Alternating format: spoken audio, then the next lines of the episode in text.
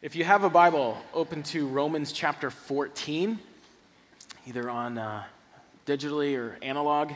If you don't have a Bible, we're going to have the text up on the screen for you so that you can follow along with us. If you don't own a Bible at all, we would love to outfit you with one.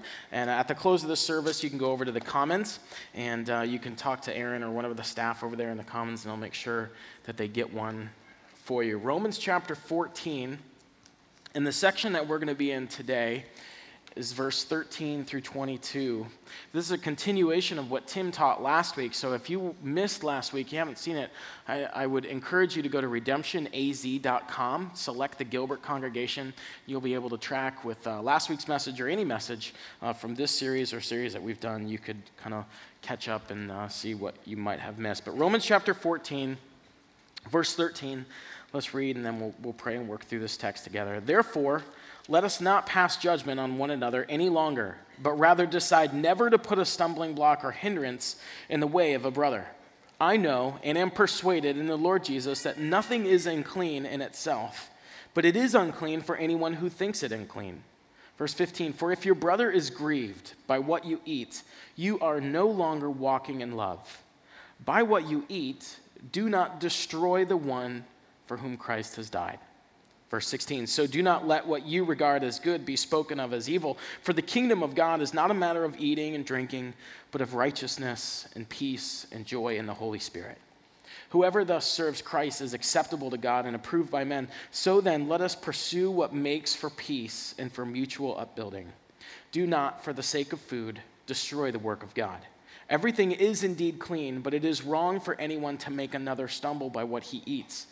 It is good not to eat meat or drink wine or do anything that causes your brother to stumble. The faith that you have, keep between yourself and God. Blessed is the one who has no reason to pass judgment on himself for what he approves. But whoever has doubts is condemned if he eats, because the eating is not from faith. For whatever does not proceed from faith is sin. Let's pray and ask God to help us with this passage this morning. Father God, we love you. God, I thank you um, for the opportunity you've given us together this morning to proclaim the greatest news to ever hit planet Earth.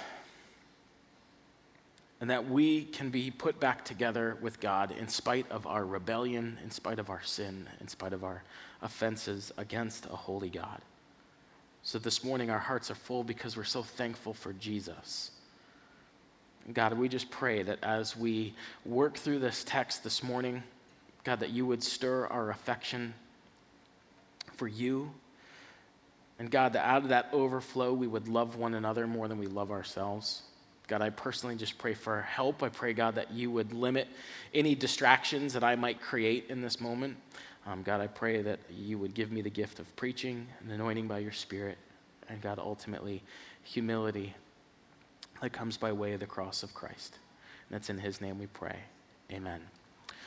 Starting in Romans chapter 12, and if you've been with us just through 12 and 13 and, and now 14, we keep kind of going back to Romans 12, but Paul begins to describe a life of love that transforms our relationships with ourselves, it transforms our relationship with other Christians, and it transforms our relationships with the world, both our friends and enemies. In fact, in Romans chapter 12, verse 9, he says, Let your love be genuine. Abhor what is evil, hold fast to what is good, love one another with brotherly affection, and outdo one another in showing honor. And from kind of the, the collection of verses in, in Romans 12, Paul kind of reaches into this moment. And in chapter 14, he has the opportunity to apply all that he's been saying to a very specific issue uh, within this congregation in Rome.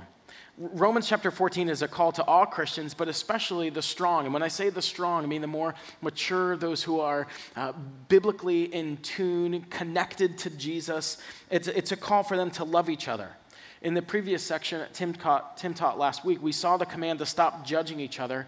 And the issue changes slightly because Paul's instructing us to not cause another to stumble but limit our liberty or our freedom that we have as Christians so that we might not lead the weaker or the more immature brother or sister into doing things that they feel are wrong.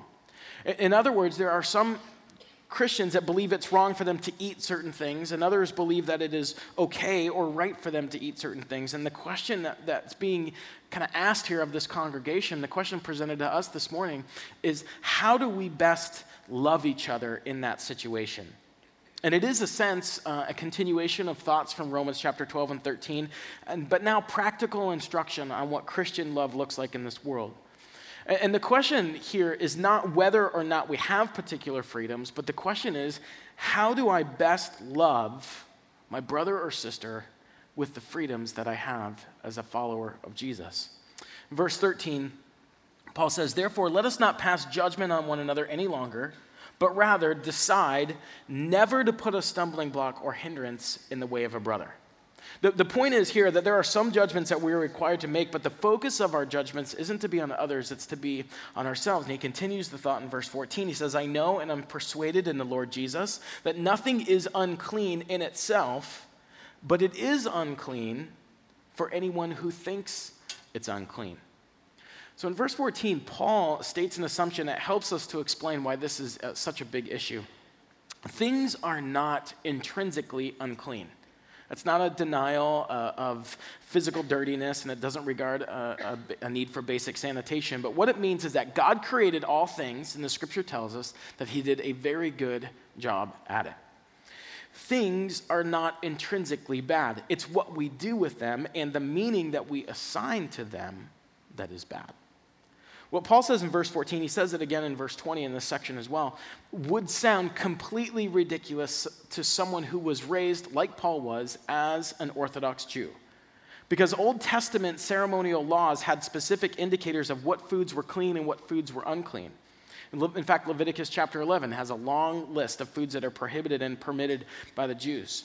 And these were all part of, a, of an Old Testament system, regulations that, that qualified or disqualified you as fit for worship in the temple or tabernacle. But in Romans chapter 14, in this verse here, Paul overturns the entire teaching with two phrases. He says, Everything is indeed clean. And he says, Nothing is unclean in itself. Now, hear, hear me on this. This is really important. Paul is not saying that everything is allowed. But what he's saying is that things in and of themselves are not unclean. It's what you do with those things that either involves a way of sin or a way of righteousness. And neither is Paul denying the inherent sinfulness of some actions, because there are some actions that are clearly prohibited and forbidden in the scriptures. But that's not exactly the subject that he's talking about here. What Paul is talking about is the use of our Christian liberty or our freedoms as followers of Jesus, and the problem that some people have with guilt, even when no wrongdoing is involved. In themselves, all foods are clean. But Paul would not say that nothing is at stake when you eat or how you eat or drink what is clean.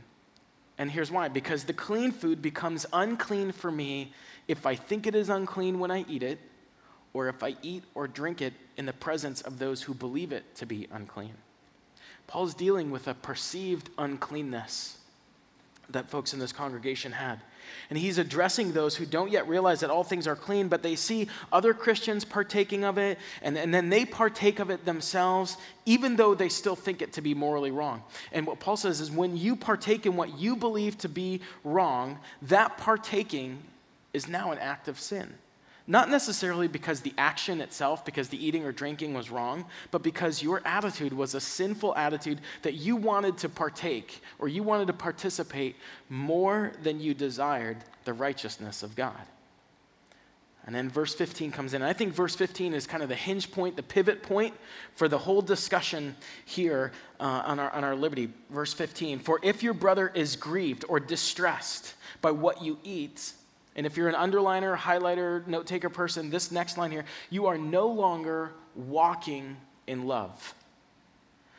He says, By what you eat, do not destroy the one for whom Christ has died.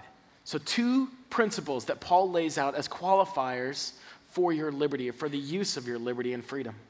Are you walking in love? And are you not destroying your brother or sister, the one for whom Christ has died?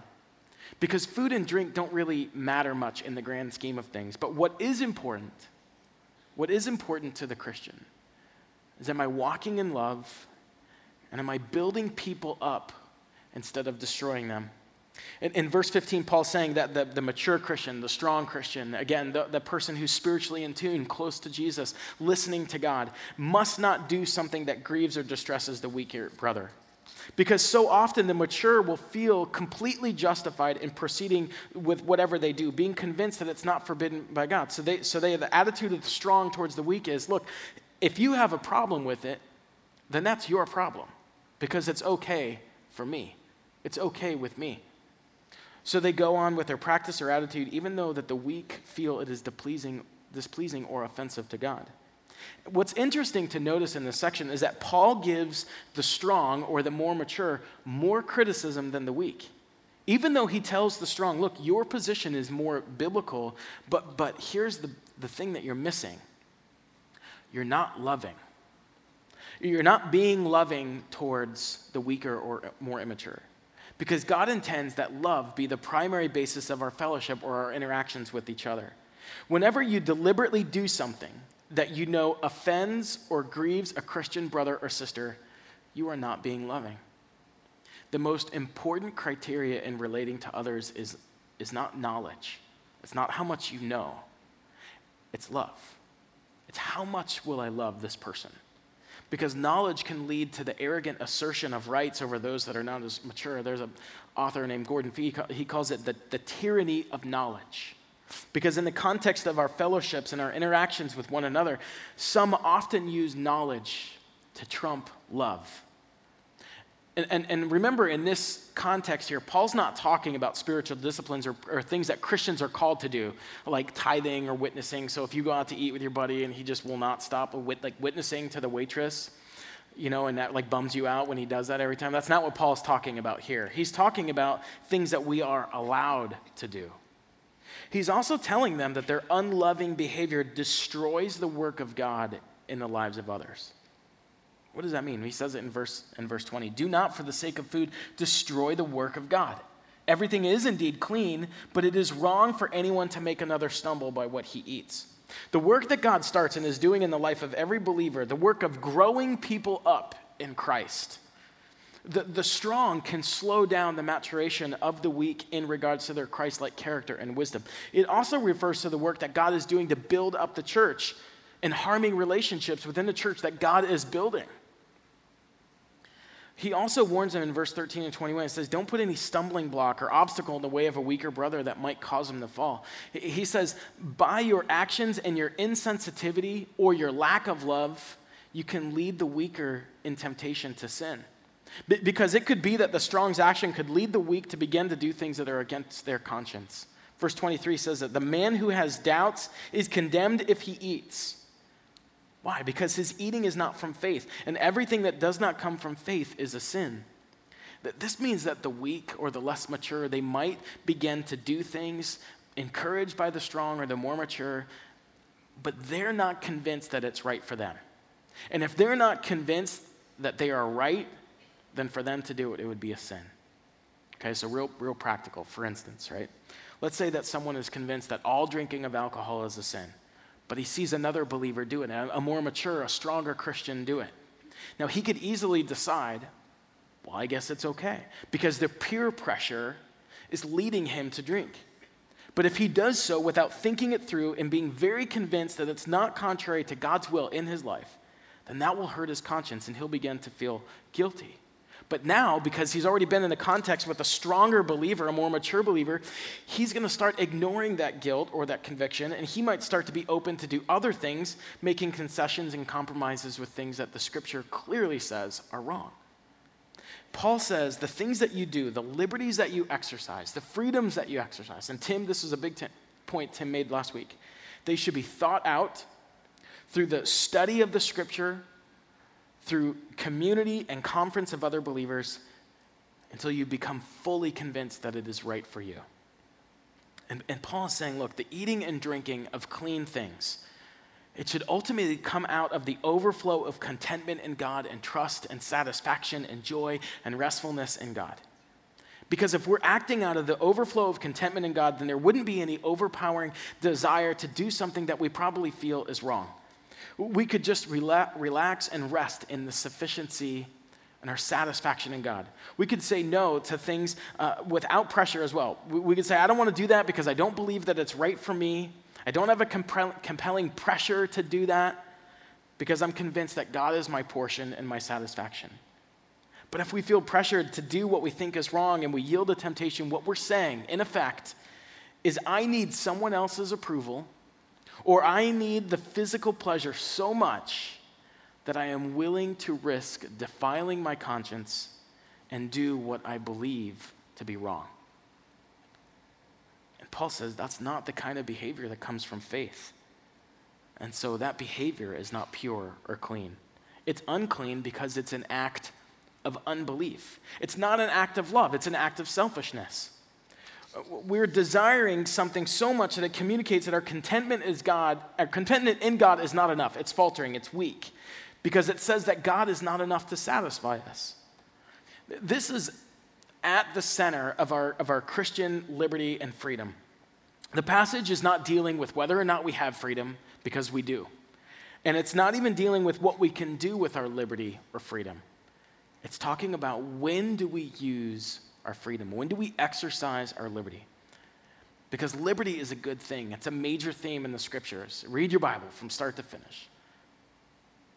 This, Paul writes to another church at Galatia, he said, For freedom, Christ has set you free.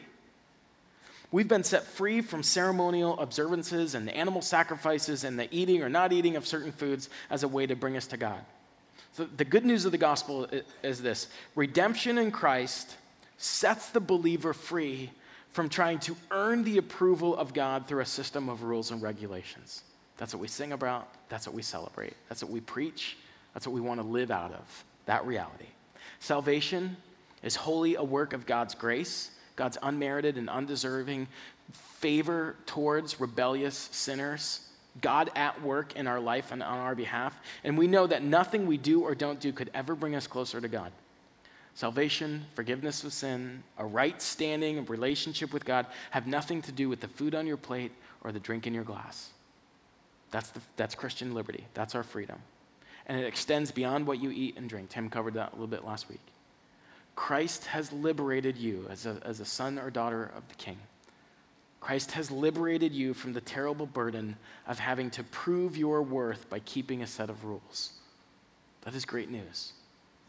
But the New Testament never leaves the matter at that point because that teaching is incomplete. In truth, God has set you free so that you can live a life that honors Him. God has set you free so that you can live a life of love. You're completely free to love God with everything you have and to love others more than you love yourself. The freedom that you have is not a freedom so that you can do whatever you want to do. It is a freedom so that you can finally do what you ought to do. And through sanctification, by God's grace, He has this amazing kind of process that takes place in the life of the believer to where what you ought to do actually becomes what you want to do. The best thing about our freedom is the super highway that it creates in our lives for us to enjoy God. And on this highway, for our protection and for our joy, are these guardrails. Early in the year, I was in Ethiopia, and I did not enjoy driving in Ethiopia or riding in a car. I never drove. Because Ethiopia traffic is like, remember when you were in biology class, and they put a drop of blood on the thing and you stare at it and you see all the cells that like barely miss each other drive around? That's what it's like there. Like you drive as fast as you want. You want 20 people in a sedan? No worries, put them in there. You want no, no lines in the road, no like kind of lights, just however you want to get there. It's whatever you want to do. Not enjoyable, right? But our freedom has guardrails. For instance, we're not free to sin. The commandments of the Bible still apply to the believer. Christian liberty does not include the right to do what's wrong. And commandments are not bad things. I know we often think of the thou shalt nots as really constricting or in terms of being negative, but these commandments have incredible positive implications. Take the first one don't have other gods. it means positively I get the one true and living God. When God says to me, don't have other gods, what he's saying is, you don't have to have other lesser gods and smaller idols that steal and destroy and fail. Every negative commandment in Scripture has an amazing, affectionate, positive parallel. I, I, think of it in terms of my marriage. My wife, Lauren, she says to me, Paul, I don't want you to have other wives. I want you to have me as your wife. there are massive positive implications for me in that, in that statement. Having Lauren as a wife is an awesome deal for me. It's okay for her too, but it's been a great, uh, she introduced me to something called a thread count. That's great. I didn't know that was an option before. But if I pursue other women, then what I'm saying to her is, I don't want you. Or I want you on my terms. And we say the same thing to God when we offer our affection or our pursuit to lesser gods, the things that are contrary to God's prescribed way of living. And so these parameters are good for us.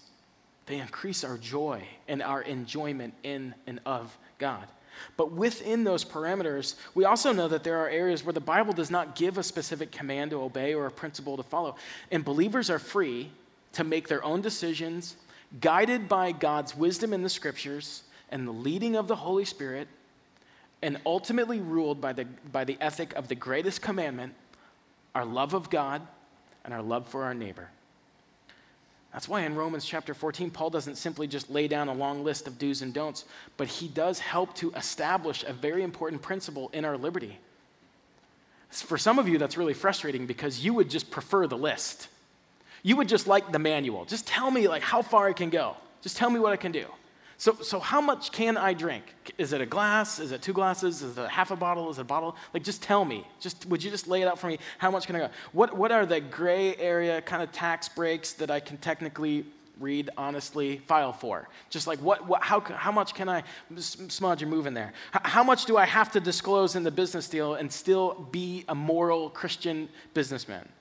How much nudity in a movie is artistic and how much is obscene? How much can I overspend on my credit card and not be in debt? Uh, what about this email, this video that I got that's really funny? It's highly questionable, but it's really funny. Can I forward that? Can I read that? Can I sit under that? That's what you want. You want the, the answer to those questions. You want to know how far, what can I get away with? But that thinking doesn't cause you to trust and love God more. What it does is it allows you to live a marginal, bare minimum life as a Jesus follower. And what Paul and the gospel and the scriptures present and what Jesus died for is so much more full and robust than just the bare minimum Christian existence.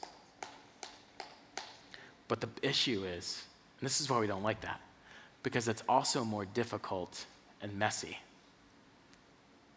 Some things are wrong for you that are right for others. And some things are right for you that are wrong for others. And so you can't always know in advance what will be right or wrong for another Christian brother. And it also means that any attempt to construct a set of universally binding rules covering every aspect of life is doomed to failure because of the vagueness of the human conscience. Not everything is black and white. The reality is we live in a world of gray. But Paul helps us navigate us, this in the rest of our section here. Look at verse 16 through the end. He says, So do not let what you regard as good be spoken of as evil, for the kingdom of God is not a matter of eating and drinking, but of righteousness and peace and joy in the Holy Spirit. Whoever thus serves Christ is acceptable to God and approved by men. So then, let us pursue what makes for peace and for mutual upbuilding. Do not, for the sake of food, destroy the work of God. Everything is indeed clean, but it's wrong for anyone to make another stumble by what he eats. It is good not to eat meat or drink wine or do anything that causes your brother to stumble. The faith that you have, keep between yourself and God. Blessed is the one who has no reason to pass judgment on himself for what he approves. But whoever has doubts is condemned if he eats, because the eating is not from faith. For whatever does not proceed from faith is sin. Paul says, look, the kingdom of God doesn't have a lot to do with issues of ceremonial cleanliness or what you eat or what you drink, because the kingdom of God is about righteousness and peace and joy in the Holy Spirit. And sometimes your conscience will tell you, don't do that, don't go there, don't watch that, don't listen to this. And in those cases, the Bible clearly says, follow your conscience. In other words, don't do something you believe to be wrong, even if others are doing it. And that's not to be confused with weakness, because the strong say no when everyone else is saying yes. It's the weak that give into that pressure. It's also the weak that use their freedom to strong arm others into exercising liberty where they don't feel like they have freedom. So, if for you a glass of wine is okay uh, uh, at dinner, but you're dining with someone that's not okay with it, don't force them or put them on trial or, or for what the Bible clearly calls their faith. Loving others at the expense of yourself is what truly makes you strong. That's what truly makes you a mature Christian. Loving others at the expense of yourself. Laying your freedoms down for the good of others is a sign of true strength. And here's another thing about truly free people they reflect and celebrate the giver and the provider of their freedoms more than they do the freedoms itself. The people who are truly free, they celebrate the giver and the provider of their freedom more than they do the fact that they have particular freedoms. It's kind of like the guy who's always trying to tell you how manly he is. Is like, I watched all the UFC. I arm wrestled six people today. I'm a man, the man, man. Like, if you're a man, we get it. We just know. You don't have to tell us. If you're free, we know it. You don't have to just kind of flaunt your freedom or talk about how free you are or just kind of push to the very edge of what your freedom is. And if you had true freedom, the freedom that the scripture is talking about here, especially unearned, undeserved freedom, it brings a, a sober mindedness, but it also brings humility. There is a weight of it. And the freedom that the scripture talks about always, always pushes you towards self sacrificing love, never towards selfishness. What this passage shows us is that what matters in Christian behavior is not just doing certain things or not doing certain things. What matters is whether we act in love and act from faith. The question is always what does your behavior say about your heart? That's always the question. What does your behavior say about your heart? Does it say that your heart is resting in God as your portion, as your prize, as your satisfaction, as your sufficiency? Or do your actions show that you're now treasuring a behavior that you disapprove of more than you treasure God? Because that's what sin is. That's what sin is. Paul tells us if we don't consider another's conscience and encourage them to act against it, then we destroy the work of God in their life. Strong language from Paul to the church. And not in a way that causes them to lose their salvation, but in a way that nurtures a hardness of heart. And if it's left unchecked by repentance, it leads to ruin and destruction. Paul wrote a letter to a young man named Timothy, a young pastor, and he says to him, Look, you need to hold faith and good conscience because by rejecting this, some have made a shipwreck of their faith. In other words, by rejecting a good conscience and acting against what you know to be right, which is to act in unbelief according to the Bible, you can destroy yourself. And Paul says, Don't do that to each other. Don't act like that towards each other. Don't judge and don't despise and don't put a stumbling block or obstacle in anyone's journey as they're trying to take next steps with Jesus. He says, help each other in faith, not against it. Love each other this way. There's a, there's a story I want to tell that I think, I hope, helps to illustrate this. I need some help. Aaron, I think, is going to come up and help me with this. So, once upon a time, um, I, I, worked in sales. I've had, several sales jobs. And I, I one um, kind of interaction, one sale that I was on, I was sitting across the table from this husband and wife, and I was really laying it on. And the guy knew that it was overpriced, not what they needed or really wanted, um, but the wife was like all over it. She wanted it. She wanted it so bad. And so I, she was just kind of really interested. I mean, she wanted to buy, she wanted to buy, she wanted to buy. And on the table, the guy had his, his wallet or billfold or checkbook, I don't remember. And, and he's sitting there and he's sitting across the table and he's holding his wife's hand. And I said to him, Hey man, pick up your, pick up your wallet with your other hand. So he picks up his wallet and he's holding his wallet here and he's holding his wife's hand here. And I said, Which one feels better to you? hey, he bought it. So That, that's slimy, but you're free to use that. Just don't tell anybody you got it at church. Um, I have, uh, this is my friend Aaron. Aaron is on staff here. And uh, I have over here a cheap bottle of wine and a steak. And I got my friend Aaron, the one for whom Christ died. Every time you exercise your liberty and your freedom, you're making these kinds of decisions. Which one feels better? Which one is right? This little food, little drink, or the one for whom Christ died? Thanks, man.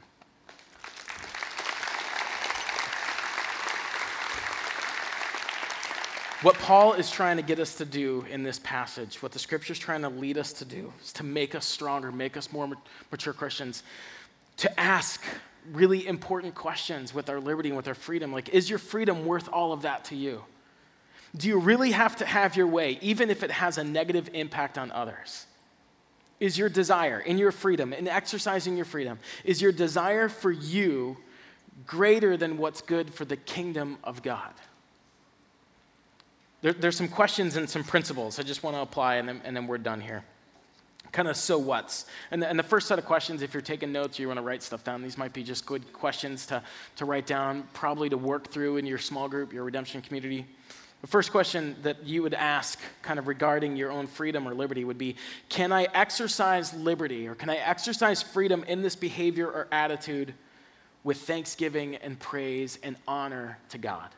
Be honest about that when you're setting forth into doing whatever it is that you've set your mind to do, you're exercising your liberty. Can I go through with this? Can I do this? Can I, either it is eat or drink or whatever behavior or attitude or opinion you have, can I receive it in thanksgiving, love, and praise to God? Is this going to honor God? My use of freedom and liberty, will this honor God? The second question is what I'm doing, am I doing it for the good of my brother? Am I exercising my freedom and liberty for the good of my brother or sister? Are you making decisions based on the value of your liberty or your rights or based on what is best or loving for your brother or sister? Because our motivation in freedom is not just to assert our right because we can do something. Because every time you push your rights or you push your liberty, you push your freedom on someone else, it's a sin against Christ Himself and the body of believers. And then the last question to kind of ask when you're considering your freedom is how do I, how do I know what's loving towards my brother or sister? How do I know what's loving towards them? I'm glad you asked. Community, one another's relationship. Here at this church, we have small groups. We call them Redemption Community. It's our vehicle for you to have connection and one another's with one another. If you don't have some kind of circle, if you don't have people that are in your life, if you don't have a place, you, you won't know. If you live isolated, you can't know how to love others. That's why we always tell you get connected, get connected, get connected. If, if you're here and you're in the camp where you say, okay, well, I view it as unclean, if that's you, there's some principles that this passage lays out for you. The first is keep your views to yourself. Verse 22 talks about that. Keep your views to yourself as you start to kind of develop them. The second would be in verse 17 grow your view of the kingdom of God. Continue to look at what God has created, what God has called good, what God has called clean. Continue to grow your view of the kingdom of God. Grow in the maturity of your convictions of what's right and what's wrong. Spend time in, in, in God's word, spend time at the council and conference, a community of others um, time dedicated in prayer, the leading and the guiding of the Holy Spirit, you could arrive at the same place, but at least you've spent time growing in your maturity of those convictions. And, and lastly, and probably most importantly, until you are convinced that something is right, avoid it. Until you are convinced that something is right, avoid it. If you're in the camp and you say, Well, I think it's clean, I think it's, I, I, I say it's clean, the first thing that you need to do is accept the different view accept those who have a differing view of yours. Seek to respectfully and lovingly engage with those who have differing views. Sacrifice your liberty and your freedom for the good of your brother or sister. Kind of with that, refrain from anything that might make a weaker brother or sister stumble. Refrain from anything that might make a weaker brother or sister stumble. Because what Paul, this section, Paul calls us not just merely doctrinal correctness, but for us to love others in a way that puts the needs of others our own. Our, our example and our motivation for all of this is Jesus. Because Christ gave up his life to save your brother and your sister. Can you not give up a little freedom to join Christ in saving him instead of destroying him? Christ sacrificed his blood to bring them to God, to have them take their next step to closer to God. Will you not sacrifice a little food and a little drink to join Christ in bringing them to God? Jesus Christ on his cross surrendered infinite freedoms and infinite rights to die for you and for your brothers and sisters. Will you not surrender your little freedom with food and your little rights with drink in order to join Christ in bringing them to God? And I'm not saying that whether or not your brother or sister makes it to heaven depends on you. It's, it's like this Christ died to purchase the means of salvation and sanctification and to make them effective. The cross of Christ purchased and make them effective. Christ died to make your love for one another effective in helping the weak persevere. Christ died for your brother and sister. Your love in their life is blood bought. Do you see and are you sensing the magnitude of the decisions that you make with your freedom? You have the opportunity to love and build up or to destroy. Your sacrifice of freedom for their conscience sake is blood bought. Love them and work out the effectiveness of the cross in saving them. Every time you make a sacrifice of love for a brother or sister, you are working out and proclaiming and celebrating and honoring and making much of the effectiveness of the cross of Jesus Christ in their life and in your life. Let's pray. Father God, we do, we love you, we love you, and God, we thank you for Jesus. We thank you that he came and lived a life that we could never live. We thank you for the death that he has died on the cross. Once and for all, conquering Satan, sin, and death, providing a sacrifice, providing a means of payment that we could never muster up, and ultimately purchasing, purchasing for us our freedom. Our freedom from trying to perform as if we could earn your approval.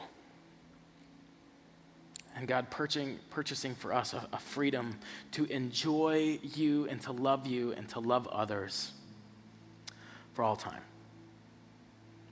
We thank you for Jesus, and it's in his name we pray.